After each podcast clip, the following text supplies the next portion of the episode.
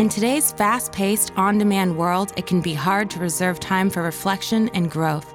For asking those important questions about spirituality, health and wellness, self empowerment, and all the other topics that affect how we experience our world. That's why we created the You Can Heal Your Life podcast. Can you see how powerful we are? Our thoughts create our experiences. If I want to think that I'm unloved, then I will be lonely for the rest of my life because I will prove that by my beliefs. However, if I want to change that into thinking that I'm always surrounded by love and my life is full and rich, then that is what my life will become.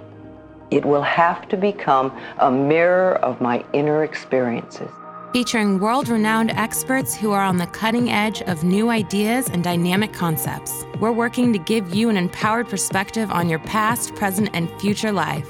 If you want to have God consciousness be there to guide you, you must think and act like God. You must be that. That's the first aphorism.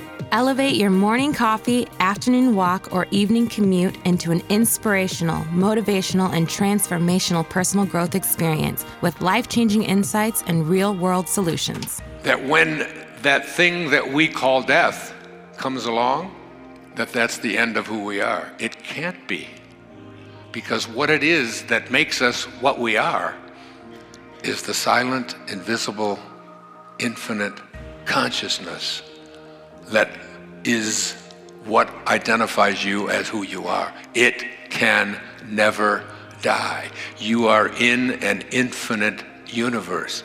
You are so incredibly blessed to be a part of this thing that you need to go through life every single day in a state of deep, solid appreciation for the miracle, the magnificence of who you are. This is your journey, and you have the power to move beyond all limitations, especially when you have trusted advice and endless support. Make sure the first and future episodes automatically arrive in your feed. Subscribe to You Can Heal Your Life wherever you get your podcasts.